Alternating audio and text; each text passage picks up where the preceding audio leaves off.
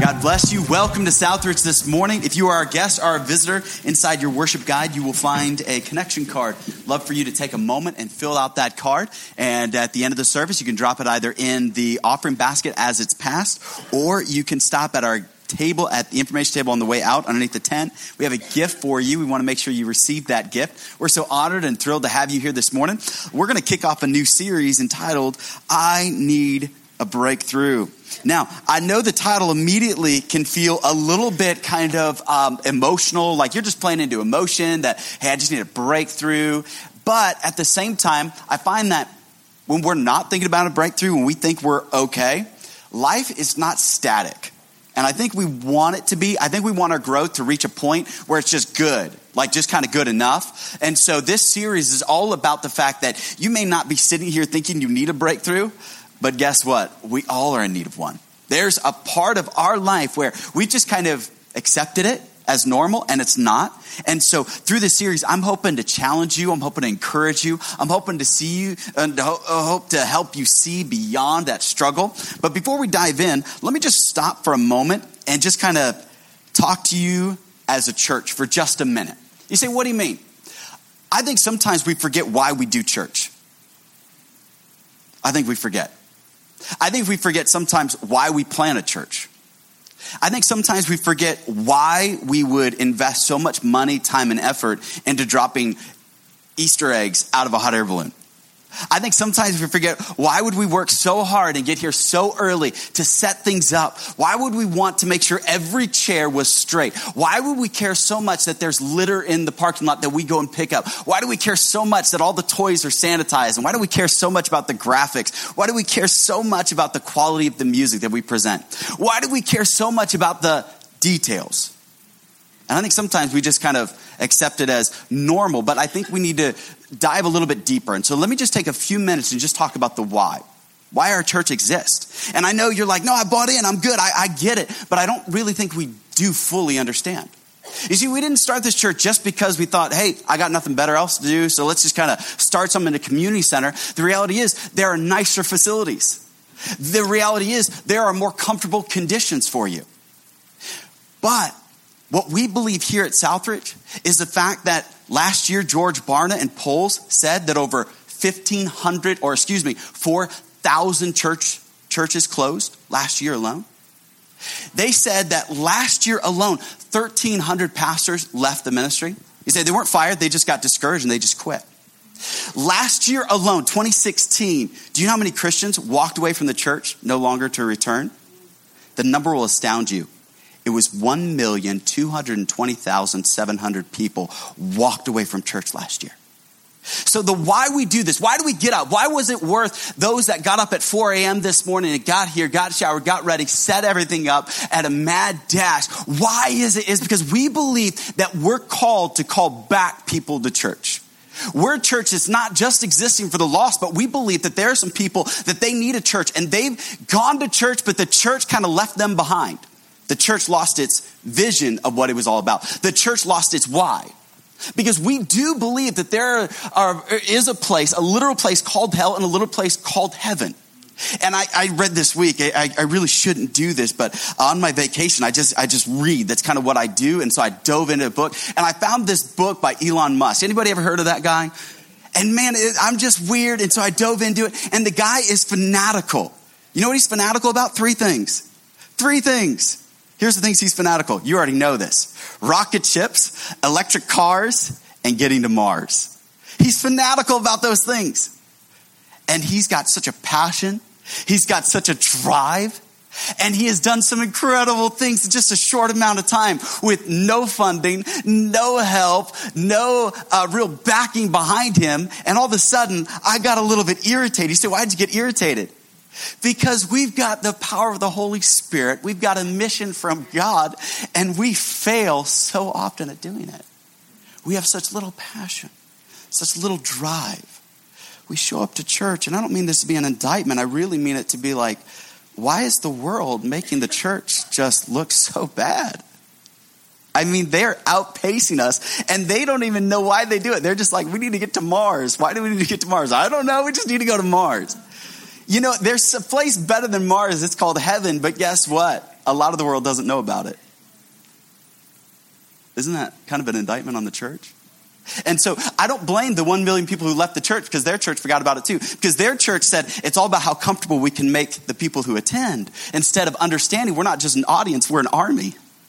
We're about a mission. We're about accomplishing something. And we should do it with such fervor, such drive, such ambition that people are like, hey, why do you go to that church? Because we're crazy over there. We're nuts. We get up early. We go to a football field. We pay for everything and we throw eggs at children out of a hot air balloon. We're just not right in our heads. But guess what? God uses it. Last weekend, our church ministered over, over, to over 1,400 people, a church that averages 200. We ministered to, to a group of people far larger than we could possibly imagine. You would say that should be saved for the bigger churches. I know, but we're crazy. Here's the type of kids you didn't mess with in school. It was the ones that were bigger than you, and then the ones that were just crazy. They just weren't right in the head. You just didn't mess with them. We're not bigger than you, but we're crazy. We're just not all there in a good kind of way. That's our church. And I want to remind our church why we did last weekend, why we invest the money, why do we do food trucks? I've even got this crazy idea for this summer. I'm like, you know what? They got food trucks for the feed people, but you know, there's a lot of pet owners in this area. How many of you own a pet? I just want to, wow, okay, so that was almost everybody. So imagine if we did the next outreach this summer, and instead of a food truck coming up, what if it was one of those pet little cars that come, they wash your dogs, your animals. Because you know how many people would come to get a free cleaning their animal? You know how many people would come to church for that? Tomorrow, I'm scheduled to take my husky in, and that's going to be a good 85 bucks. That's how much it's going to cost me because she looks like she has the mange right now. It's the weather change and everything. And so just imagine the people you say, that's crazy. It is. But I guarantee people would come.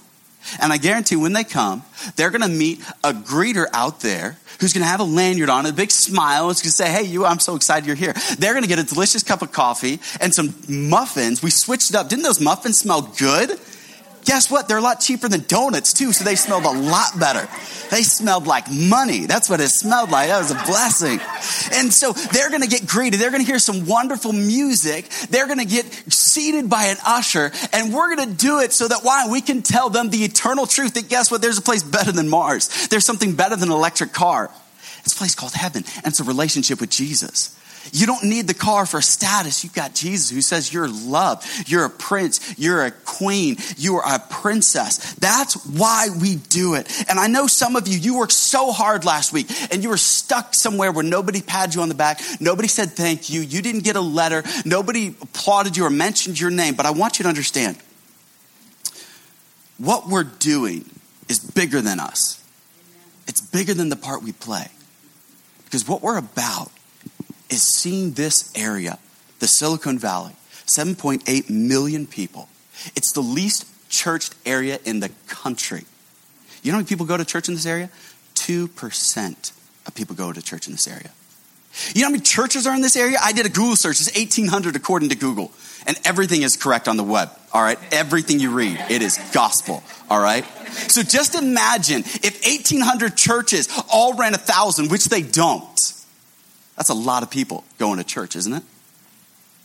But it doesn't even scratch the surface if 1,800 churches ran a 1,000. We're not even 10% of the Silicon Valley. So that's why our church says we do crazy things.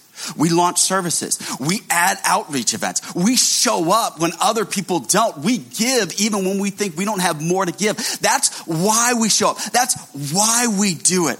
Because last year, 90,000 Christians in, around the world said, We believe the gospel so much, we're willing to die for it. Last year, 90,000 Christians were martyred. 2016, you thought, no, no, that only happened. No, no, no. Christians are still dying for their faith.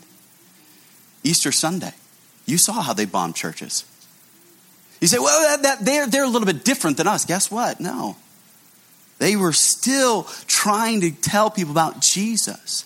And so we need to stand up and say, you know what? Yeah, our church is a little bit crazy. You got to check it out. We're the good kind of crazy. So when you talk to your coworker, when you talk to your neighbor and they're like, I tried the church thing, you tell them, yeah, you haven't tried Southridge.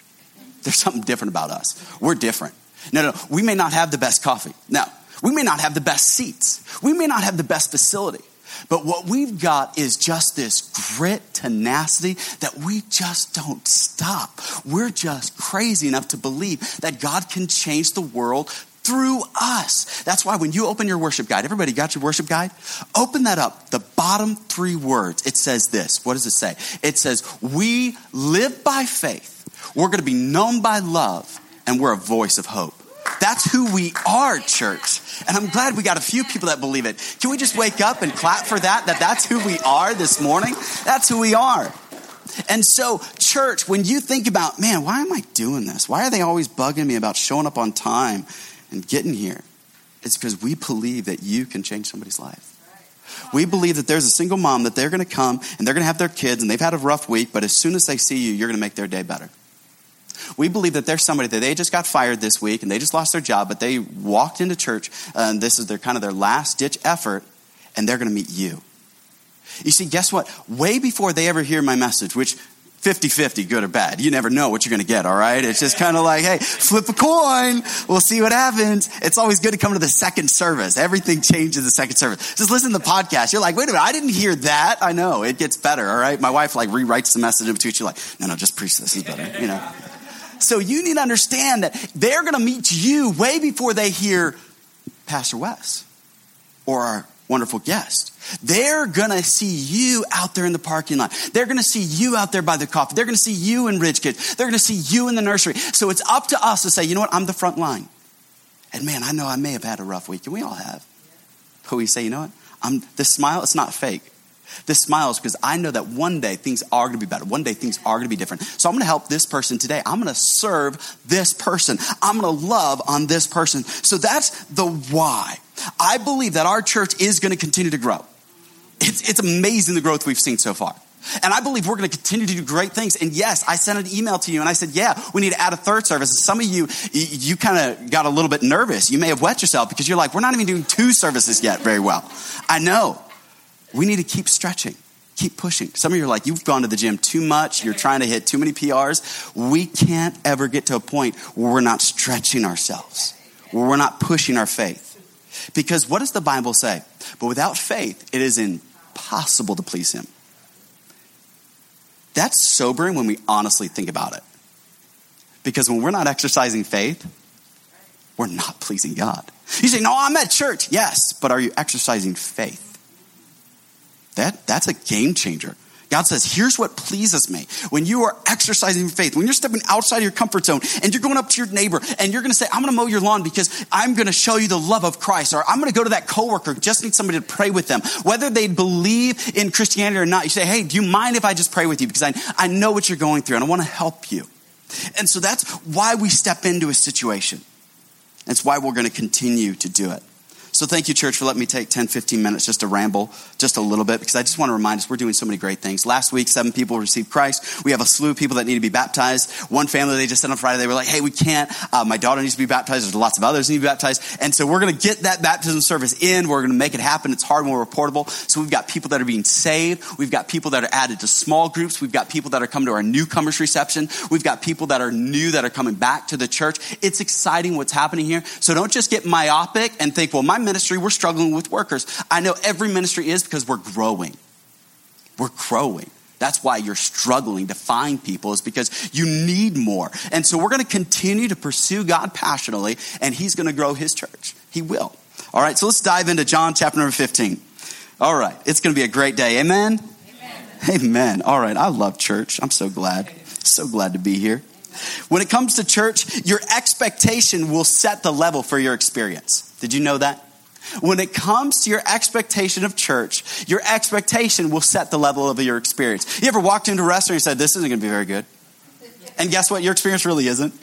Did you know you were, it became a self fulfilling prophecy? I think sometimes we come to church and we're not expecting God to speak to us, and so we're not surprised when He doesn't. But if we're like, wait a minute, God wants to speak to me, God loves me, and then when God speaks to us, we're like, well, I expected Him to. Here's the thing what I'm realizing is I've started praying expecting God to answer my prayers. You say, well, duh. Yeah, but the reality is, how often do we just, it's kind of a, I'm going to throw this out there, God, and I hope it happens. Instead of a faith knowing that, guess what? God loves me. He wants to answer my prayer. So I pray expecting God to move. There have been things we've wanted to buy at the church, but I'm like, wait, we're just not going to buy it. We're going to pray for God to give it to us. Something I learned from my wife a long time ago.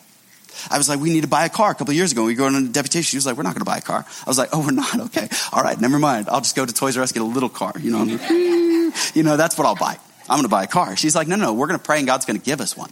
Sure enough, God gave us a brand new car. Brand new. Never owned a new car. My parents have never owned a new car. Never thought I'd own a new car in my lifetime. God, time and time again, has answered prayers. And so I've started living expecting Him to answer. And guess what? I'm, I'm not as disappointed because God is answering big ones and little ones. And so when it comes to our expectation, or our, our expectation will set the level of our experience. That's free. That's, that's, that's, you're welcome. You can, you can take that today. Well, let's dive into John chapter number 15. I love this passage of scripture. It's a great one to memorize, and I would encourage you as we go through the series. I want to start here in the moments that we have left. The Bible says, I am the vine, and my Father is the vine dresser. Every branch in me that bears, that does not bear fruit, he takes away. And every branch that bears fruit, he prunes, that it may bring forth more fruit. Verse number three, here's what the Bible says. You are already clean because of the word which I've spoken unto you. Abide in me and I in you, as a branch cannot bear fruit of itself, except it abide in me, unless you abide in me. Let's continue reading. The Bible says in verse number uh, seven, if you abide in me and my words abide in you, you will ask what you desire and it shall be done to you. By this, my Father is glorified, that you bear much fruit. So will you be my disciples. Dear Heavenly Father, I pray in the few moments we have together, may you use it. May you bless it. Father, your word is powerful. I pray that it would do a work that I can't do. I pray that it would be a blessing to those that need the blessing. And I pray it would be the challenge for those that need a challenge this morning. Father, we love you. Our hearts are prepared to hear from you. And so, Father, we are united in this request that we want to, we need to hear from you this morning. I pray for people that are struggling spiritually that you would help them to understand that you want to take them to new levels in their walk with you. And I pray that you bless. We love you, Father. We pray this in Jesus' name.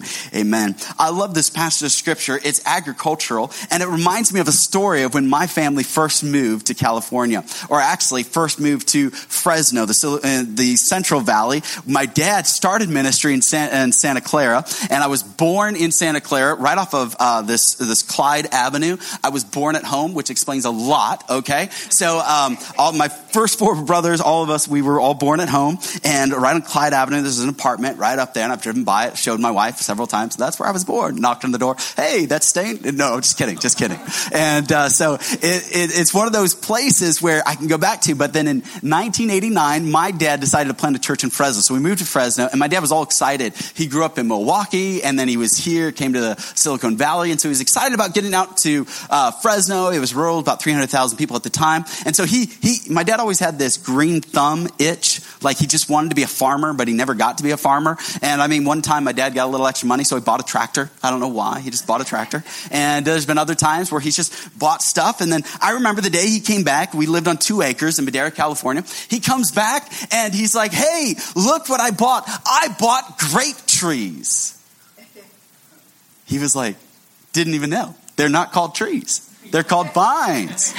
But he was telling everybody at our church, yeah, I just planted these grape trees. You want to see my grape trees? You got to see my grape trees. And nobody had the heart to tell my dad, like, they're not called trees. You just sound very ignorant when you call them trees. They're actually vines. Because in Fresno, you got all the, the Dole raisins and you got all kinds of things out there. So my dad just wanted to fit right in and it was great. And we just, we just kind of give him a hard time about that. But that's this passage. Jesus is on his way to the cross. This is uh, before Calvary and he's walking to the Garden of Gethsemane. And as he's walking, he passes a vineyard all these vineyards. And immediately, Jesus, not missing an opportunity to teach to his disciples, you can imagine him either taking a branch off and illustrating the fact, or just looking at the branch, pointing it out, and teaching on this. And so I want you to write down four words, if you would, this morning. And we're going to teach as time allows on these four words. Would you write the word plant, push, prune, and produce? Would you write those words? Plant, push, prune, produce. Plant, push, prune, produce. See, four simple words that we want to teach on this morning. Because I think too often we look at a breakthrough and we kind of want it to happen instantly. That, after all, is kind of what this title mentions. It kind of think, kind of leads us down this path that guess what? Breakthroughs are instant. I can name it and claim it, and it just kind of happens like that. But I need you to understand that breakthroughs are not like drive-throughs. They don't happen the same. And many of us want to drive through to our breakthrough, and, and that's not the way the process takes place. And that's why I love John 15, because you are going to get to the fruit, but there's a process before you get to the fruit, isn't there? Because God wants to do something in you and through you and for you, but God doesn't just give it. You can write this down. God doesn't just give it, He grows it. God doesn't just give it, He grows it. You want more patience in your life? Guess what? God's not just going to give it, He's going to grow it. It's why you have children. Now that explains a lot. God wants to grow it in you. Some of you, you want God just to give you uh, uh, discipline, but God wants to grow discipline. Some of you want to grow wealth when God wants to help you gain it. God wants to help you sustain it because God doesn't want to just give you something that your character cannot withstand. So God doesn't just give it, He grows it. I know a lot of people, you'll look at somebody, you'll say they're an overnight success. If you were to talk to that person, they'll tell you this. That one long night. There was no overnight success. They worked at it and it developed because God doesn't just give it to you, He grows it. Look at all the characters of the Old Testament. Joseph spent years in a prison, years as a slave before he ever became a ruler in Egypt. You see, God took Abraham through a process, through years before he ever gave him or gave him his, his land and his inheritance. Think about the children of Israel. For 400 years, they're slaves. For 400 years, they're in bondage. And then God sends them out. We kind of touched on it. After midnight, they left and they went and they went on their, their escape. But does anybody know how long it takes to get to the promised land and Egypt? Does anybody know? You could just shout it out. I heard it. Three days. It's three days. How long did it take them? 40 years. You would think that God, after 400 years, would kind of be in a hurry, wouldn't you? But God's never in a hurry, even after 400 years. Because God isn't just about getting you to a place, He wants to take you through a process to become that person. So God doesn't just give it, He grows it. God doesn't just give it, He grows it. So with that foundation in mind, we want to have a breakthrough. And many of us, we're going to see some breakthroughs. We're going to dive into some spiritual truths here that I know will help you because you need a spiritual breakthrough. You need a financial breakthrough. You need a physical breakthrough. We all need these breakthroughs, but I need you to understand first and foremost that God's going to grow it in you. God's going to grow it. Just like anything, he's going to grow it. So, first of all, you need to see something when it comes to this planting if I were to hold up a seed and you would see the seed, uh, you and I would, would, would be able to discern hey, what kind of seed? If we saw the packaging, we'd say that's a flower seed, it's a vegetable seed. And we could kind of go through it and kind of see the seed. But I want us to think of seeds as potential. A seed is really just potential, is it not? But here's the thing about potential you and I are just like the seed. We have all kinds of potential. But potential is nothing unless we put it into production. Potential is nothing unless we put it into production. There's a lot of people today that have all kinds of potential, but they've never put it into production, meaning they've never taken the seed and put it in the soil. And yet they're stepping back and saying, God, I'm really frustrated because I'm not seeing the fruit that I want. And God's saying, don't look at me because you've never taken the seed that I've given you and planted it in the soil. So you haven't put potential into production. So some of us, you're sitting on seed, you're sitting on potential, and you're looking at God saying, God, when are you going to do this? And God is saying, hey, you got to plant it. You got to plant it. If you've never planted it, you can't produce it. It seems common sense, doesn't it? But how often do you see Christians who struggle because of the, just the common sense things? We don't have to go real deep yet. We just have to start with the basics. The basis is, hey, God, am I taking my potential that I have? Am I planting it? Many of you have made a very wise decision, very smart people. You said, I have the seed of my life. I'm going to plant it in a church. And that's the first step. But have you taken the next step and saying, hey, I'm going to take the seed, the potential of my life, and I'm going to plant it in a ministry, or I'm going to plant it in a small group, or I'm going to plant it in my community? What are you doing with the seed? Has it planted? Are you allowing it to germinate, to spread, to give influence, to give life? Because it can only happen when the seed is planted. My wife and I, when we started Deputation, we made this cool little video. If you want to see it, you could see it. I'm, I'm embarrassed by it because uh, you think I look young now. I looked even younger then. Many of you would be like, what in the world? This is 13 year old. You know, I mean, now at least I look 16, but back then I looked 13. Okay. So it, it was a, it was a while ago, but we had this cool little thing and my daughter's out in our garden in the backyard and she's planting a seed and it's a cool little shot, and then we pan back to the shot, and man, overnight you just see this flower. It's really cool, just kind of cool trick photography thing. And a lot of us, that's what we expect. We kind of want to plant it and pluck it. That's where we're at, right? Like, wouldn't that be great in your garden? You just go to your garden, you put some tomato seeds and you get the little trellis thing, you plant it, come back in, oh, 20 minutes, hey, picking tomatoes. Man, look at these tomatoes. This is awesome. But that's not how God works, is it? He doesn't just say plant it and pluck it. He said there's seed, time, and harvest. So we've got this middle time, right? That God wants to work in your life. And many of us, we're not allowing God to work. And so as we're sitting on this potential, and God wants to do something great with the seed that's in you. Haggai 2 19, we'll put it up on the screen. I want you to see the scripture. It's such a fascinating scripture to me because it's this great question, isn't it? Look what the scripture says. It says, Is the seed still yet in the barn? Now, in that day, you would protect your seed. You would protect the seed because that was your livelihood, that was your future, that was everything. You would protect it. But what happened was, if you didn't plant it, if you didn't ever put it out there, you couldn't ever see a crop, ever put a harvest. Some of us were sitting on so much potential. And some of us were stepping back and we're saying, God, you're not doing great things in my life. And God is saying, because the seed's still in the barn, it's still hidden in your heart. You're not using it. You have the gift of music. You have the gift of teaching. You have the gift of helps. You have the gift of service. You have the gift of mercy. You have all these gifts that God has put inside of you, and yet you're just sitting on it. You're sitting on potential. And God is saying this morning, take the potential and put it into production this morning. Let's say, God, I'm going to plant. I'm going to get planted. I'm going to get grounded. I'm going to allow the, the word of God to saturate my heart so it can germinate, so I can be a blessing to others. God wants to use you. The scripture says if a seed does not go into the ground and die, it cannot produce, a harvest. And some of you, you're like, uh, you think what's happening is you're dying, but actually what's really happening is you're developing. You're not dying. God's developing you. And God is going to do a work in the soil as you get planted. And it's going to be hard. It's going to be difficult. It's going to be growing pains, but God's going to work in that situation to produce something great. So first of all, our first word is plant. Plant. Are you planted? The second word is push. You and I will never arrive if we can't abide. Notice verse number four. The Bible says, Abide in me and I in you as a branch cannot, will not bear fruit of itself. So there's this key that we got to abide. Now, here's the trouble, isn't it? We don't like to stay put for very long. We're moving. We got to go. We got to keep moving. I can't sit still. I've got like a nervous twitch. Uh, I'll be somewhere and my leg will just start like moving. I just got to keep moving. My wife, she'll just gently put her hand on it. And then she literally, I kid you not, I won't even, I want to be paying attention. This leg will be, you know, just kind of tapping. She put her hand on it. All of a sudden, this leg will start going. I don't even know what's happening. It just all of a sudden, it's like your brain just says, okay, I'll just move this one. I'm like a, a little kid, you know, just kind of got to tape down. And then she'll like, could you stop that? And then, then my hand will start doing weird things, you know, and it's just like, I just can't stop. But here's what happens is we got to understand that if we can't do the monotonous, we're never going to see the miraculous.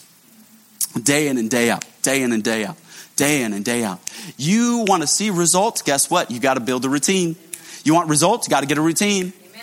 See, that's what happens. We don't have any routines in our life. We just live kind of off the cuff, off the fly. And instead of understanding that God is saying, hey, just abide and you will arrive. You'll get to the destination that you want. But it takes abiding in me. If we will abide in Him, we will produce a harvest.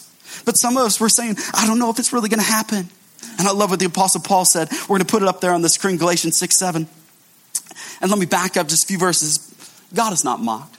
For whatsoever man sows, that will he also reap. He that sows to the flesh shall of the flesh reap corruption, but he that sows the spirit shall the spirit reap life everlasting. And then my favorite verse is verse number nine. It says, And let us not grow weary in well doing, because in due season, say it with me, three words, we shall reap if we do not lose heart. We shall reap. You know what this tells me? This tells me that guess what? The harvest may seem invisible, but it's inevitable. It may seem invisible, but it's inevitable. What God wants to do in your life is going to happen. You may not see it right now, but guess what? We're not just casting bread on the water, we're expecting a return from God. We know that God's going to do a work. The seed that you've planted, the person that you've been praying for, don't stop praying for them. God's going to work in their life. My family, they prayed for my father in law for over 17 years that he would receive Christ. For 17 years, he watched his family go to church. He watched his children get baptized. He watched them be faithful to church. And guess what? He wanted nothing to do with it. And then 17 years later, they would not stop praying. and encouraging him and loving him. And then finally, one day he got saved. And it was like nothing. It was just kind of like, yeah, I got saved. It wasn't, it was this big moment and it was almost anticlimactic. Like, wait a minute, 17 years and it's just like that for you? Yeah, it was just like that. See, some of you, God is going to do something so super, supernatural, it's almost going to seem like just a, a blip. It's not going to be, you're like, wait, wait, God just did it? The doctor just said, you're just healed. I'm just healed? Yeah, you're healed. God is just going to transform something. God's just going to change your spouse. God's just going to change your situation, and it's going to happen in a moment. And you're not even going to notice Him because God's just going to do it if you will continue to push, if you will continue to remain. You see, in Scripture, there are two things that God wants you to remember. You see, if we are faithful, you'll eventually be fruitful. That's what this passage is teaching. If you will be faithful, eventually you're going to be fruitful. If you quit too soon, you're not going to see the harvest. You're not going to see the work that God could have done. I've seen people, they've walked away from church and they've said, Well, I got disappointed. And they left too soon. They left too soon to what God wanted to do in them and through them and for them because they couldn't wait. They couldn't push. And I know it's hard. I know it's hard. We recently had a baby, as some of you know nine weeks ago. Little King Justice. And he's beautiful, but the thing that amazed me is I've been in uh, three labor and delivery rooms. This is my third time, and so uh, I'm not necessarily new. Uh, this is the best I've ever done. I didn't pass out.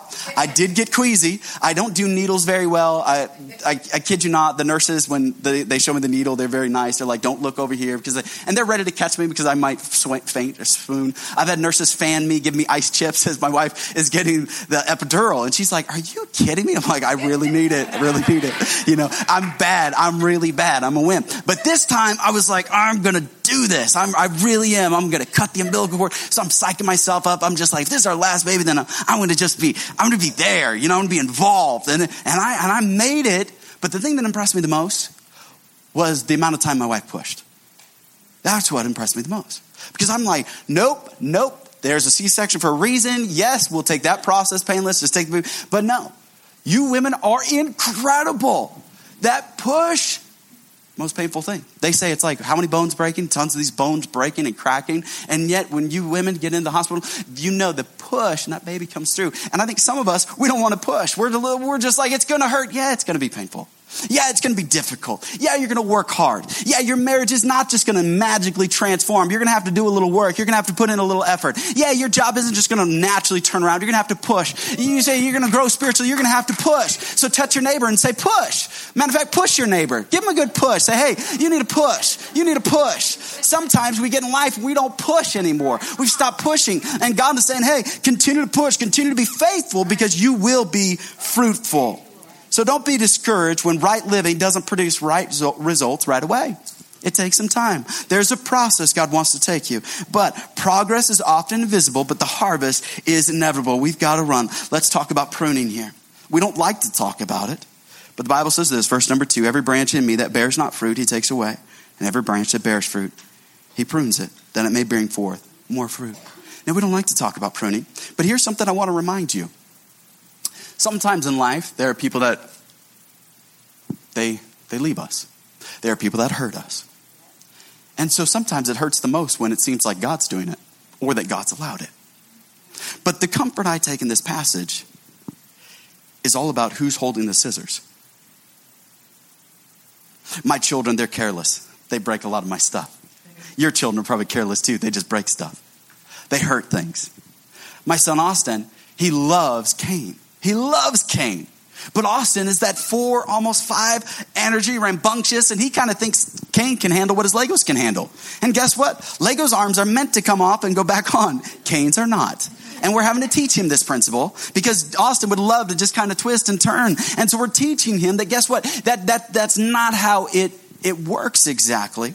And so sometimes we think like people are careless, we kind of think God is careless, but he's not. When God is cutting, He's the gardener. He knows exactly how to cut. Some of you, you're great gardeners and you don't just go hacking and swinging at the branches. You know how to prune them. You know how to make your roses look beautiful. You know how to make the, the, the ferns look like that thing out of like some garden in England. I mean, you just know how to do and make things look awesome. God has the scissors. God has the pruning shears. He's the one doing the work. So while it may seem like that was a boss that hurt you, while it may seem like a loved one hurt you, ultimately we can trust the fact that, wait a minute, God is holding the scissors. God is in control. God knows exactly how much pruning needs to take place. But there are times when we need to do some self examination. There's a fascinating parable in Matthew 21, verse number 18. The Bible says that Jesus was walking by a fig tree. And Jesus wanted some figs, and so he walks by the fig tree and he goes up to it, but there's no figs, there's no fruit. So some of you know this, you know your Bibles, you know what Jesus does. He curses the fig tree because it had no fruit. And at first, when I read that, I was thinking, Jesus, why would you do that? This is so strange to me. But then I began to think, you and I need to start cursing the things that don't produce in our life. There are things in our life that are producing nothing, and we're still holding on to it. There are relationships that are producing nothing, but they're sapping you dry of energy and not producing, but yet we still give to them. There are places we go that just take energy from us, and we need to do some pruning of our own. We need to do some. We need to do some of the work. There's some, the Bible says in Hebrews chapter number 12, laying aside the weight and the sin. There's some weights and sins in our life that God would want us to take some decisions and say, Lord, you don't have to convict me about this. I know that I need to behave in this. I know I need to change. Let me grab the scissors and I'll do some surgery here. I'll do some work on my heart. Lord, let me get in some my quiet time and God speak to me. God humble me. God work on my heart. God help me to be a better spouse. God help me to be a Christ, better Christ follower. God help me to be a better leader. God help me to be a better parent. God help me to be better in my job. Lord, you don't have to always be the one cutting God. I will do some work on my own. And that takes spiritual maturity, it does. But that's a great sign of spiritual growth. You know, my children, especially Austin, he's like uh, uh, hot and cold. One day, he's the sweetest child you've ever met, where he'll tell you right away, Oh, I, I ate that extra cookie. I did it. I'm sorry. Most of the time, he comes in and he's not supposed to have chocolate or candy or cookies. And then he'll say, Mom, dad made me eat it. Like I made you eat it, like I forced it down your throat. I made you eat the ice cream. And he throws me under the bus so fast. Don't trust that kid. He's cute, but he will throw you under the bus so fast. And so he just throws me under the bus and I get in trouble. And he still got to enjoy it and he gets out scot free. But there are other times he's not. But he's got this sensitive heart where he just, he just knows he's guilty. Even before we catch him, he's just sensitive. And some of you, you're like that too. You're like, God, I, I just feel it. I need to get right with you. I need to spend some time with you. I need to confess this. And I kind of need to have a Psalms 51 moment where it's God, search me and know me and cleanse me and see if there's any wicked way in me. God, I want you to cleanse me. I want to be right with you. And so we need to be able to do some work on our own. But too often, we just wait till God takes us to the proverbial woodshed and God has to do some real work. Oh, church, may we be a church that says, God, I'm feeling the conviction of your Holy Spirit. Holy Spirit, you're speaking to me. You're convicting me. You're challenging me. And I want to grow in this area. I want to develop in this area. I want to be better for you because I want, I know there's going to be pruning. But Lord, I'm going to continue to allow you to work. But if you'll understand something, that God actually wants the harvest more than you do. I think sometimes we forget that. God wants you to grow. God takes pleasure in his children. He looks down and he gets excited about your growth and your development. It's like when you look at your children and they start to take steps, or you look at something you've created in your job and you get excited about it, or you're a teacher and you see students that are growing past something. God gets excited about your growth. He wants it for you. He wants it more than you want it. And so God wants to see it happen in your life. So allow God to do a pruning process. But then once God goes through the planting, the pushing, the pruning, we come to the producing. Here's what's awesome. And a lot of us, we can produce, but we're only as strong as our source, aren't we? We went through a lot of storms recently. How many saw some trees that fell over after those storms? Amazing, wasn't it? We know that the drought caused for so little water the roots to dry up. But nobody knew that the, the tree was actually dead, did they? You couldn't see it, it was under the surface. The reason I think so many Christians walk away from church is because the roots died a long time ago. the relationship's been over for a long time. But it just took one storm for the life to finally fall. And so now God wants to produce something in you, but we're only as strong as our source. And so if our source was that relationship, when the relationship is gone, guess what? There goes our strength. If our, rela- if our strength is found in our job, what happens when the job is gone? If our strength is only in our finances, what happens when our finances is gone? If our strength is only in our health, what happens when our health is gone? If our strength is in our children, when our children are gone, what strength do we have? If our strength is in our church and something happens to the church, where's our strength? Our strength must always forever be in Jesus. Amen? That's where our strength needs to be. But too often we find our, and we say like this, we find our identity in something else. And when we find our identity in anything outside of Christ, or we find our strength in anything outside of Christ, it will eventually fail us. It will. And so we are coming to this point where God wants to produce, but our success is only as sustainable as our source. I would love to be able to, to, to take my checkbook and write you a million dollar check. Oh, that'd be so much fun. I love to just give things away and I love to just be generous. And let's just say today I'm feeling generous and I go up to you and I give you a million dollar check. Say, man, I just, I just love you, man. I'm just so, so happy. And Pastor West, just want to give you a million dollars. Man, you're just an amazing pastor. You're just, oh, so good looking. You know, got a great family, got a good voice. You know, he drives a nice, manly red truck, you know, and just, here's a million dollars. You know what? Pastor West is smart enough, and I think he knows me well enough that he's not going to cash that check. because he knows Micaiah doesn't have that kind of money. Micaiah may have a $100 on a good day, but nowhere near a million dollars. The check is only as good as its source. Who's our source this morning? It's God. Amen. So when God gives us a promise, he also gives us the power to fulfill it because God is our source. And when God is our source, guess what? We have all the resource we need. So we're not afraid. We're not worried. We know that God's going to provide. Some of you got the email I sent out and I know God's going to work and I know great things are going to happen. God's going to continue to take this ministry and allow us to see influence throughout the Silicon Valley. I know that God's going to do it because he's shown himself faithful. He's shown himself true. He's shown himself trustworthy because why? Our source as a church is always going to be in God. It's not going to be in any anything, it's not going to be because we've got some uh, awesome worship ministry or great video or, or, or some great speaking. It's always going to be because we're the church that said, you know what? We're weak, but guess what? God uses weak things. We want to show that God uses the weak, that God loves to take the small and exalt them, that God loves to take the humble and make something out of them, that we're going to be that church. We're going to be the church that says, guess what? We own the fact that we're in a little old community center. We're the church going to own the fact that we've got porta potties that smell right by our muffins. And we're just going to own that. Like, take a picture of that and be like, this is my church. Like, I'm eating a muffin drinking coffee, and I see my best friend come out of the, yeah, let's just stop there. I mean, it's just getting too much. I seriously told the Easter bunnies last week that we had, I was like, hey guys, when the kids come out, jump out of that, about the, the porta potties. And they, they looked at me, so that was a bad idea. I said, okay, sorry, you know, just, I thought it'd be funny, is what I thought it'd be but we want to produce, but our success is only as good as a source. So the results come from the roots. That's what I'm trying to say. The results in your life come from the roots. Where are the roots this morning?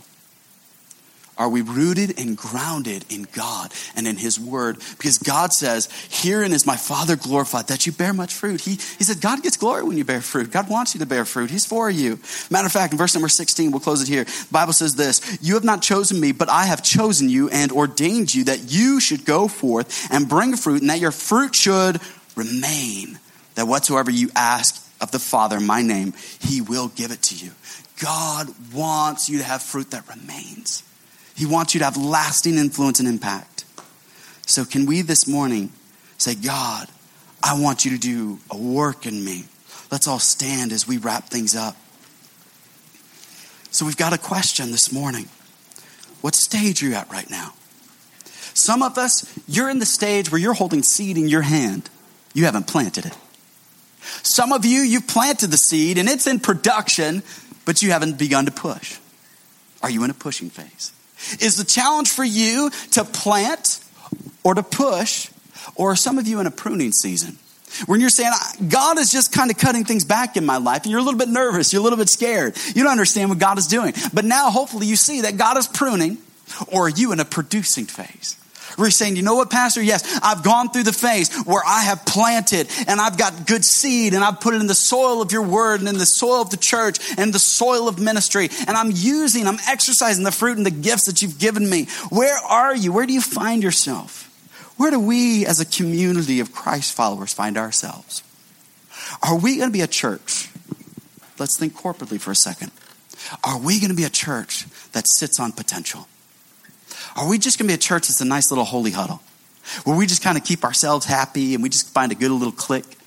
120 of us and we just have a good time and we play dominoes together and we just we just eat chicken wings and play dominoes and, and I don't know, just that's that that's us. Or are we gonna think bigger? Are we gonna think that you know what? There's an empty seat by me. And God, I'm gonna pray all this week that you're gonna fill that seat. And God, as soon as we fill that seat, I'm to start praying for the next seat because this seat represents a changed life that could be there.